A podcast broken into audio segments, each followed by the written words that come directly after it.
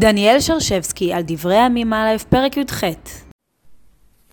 וימלוך דוד על כל ישראל, ויהי עושה משפט וצדקה לכל עמו. כך בפסוק י"ד בפרקנו. מהי הצדקה שדוד עשה לכל עמו? המילה צדקה בעברית בת ימינו, כמו גם אה, בעברית של חז"ל, המילה הזו קשורה למתן כסף לעניים. אבל בעולם המקרא המונח צדקה דומה יותר למונח צדק. ואם כך, משפט וצדקה הם בעצם שני מונחים דומים. במובן מסוים הצדקה, במובן, במובנה אה, בימינו, היא חריגה מעולם המשפט והצדק. שהרי צדקה היא נתינה מעבר לשורת הדין, מעבר למתחייב מהחוק והמשפט. האם הצדקה, העולם של החריגה משורת הדין, האם הצדקה יכולה למצוא את עצמה בתוך כותלי בית המשפט? בעניין זה נחלקות הדעות בחז"ל. מוקד הדיון הוא בשאלת מקומה של הפשרה בהליך השיפוטי.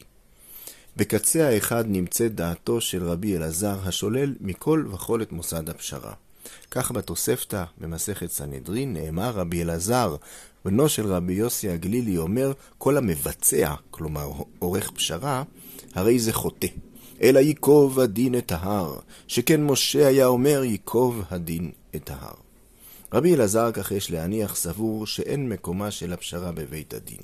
הפשרה מטבעה עושה עוול לצד אחד ובהכרח סוטה מהאמת.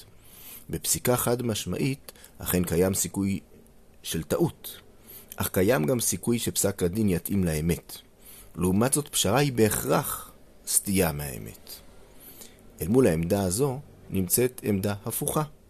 רבי יהושע שם בתוספתא, רבי יהושע בן קורחה אומר, מצווה לבצוע, כלומר, לערוך פשרה, שנאמר אמת ומשפט שלום, שפטו בשעריכם.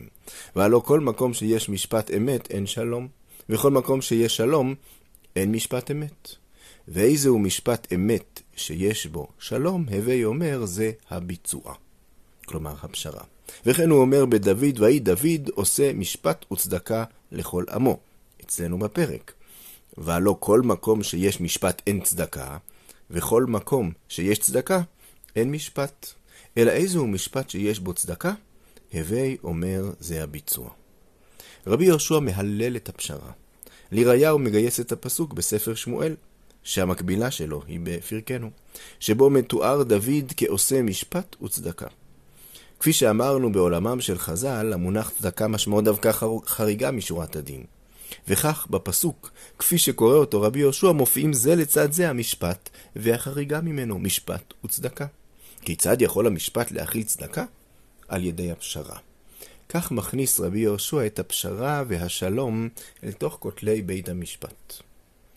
דומה שגם כיום עולה השאלה עד כמה תפקידו של בית המשפט לבקש אחר האמת ותו לא, ועד כמה הוא רשאי לחרוג מהאמת לטובת החסד והצדקה.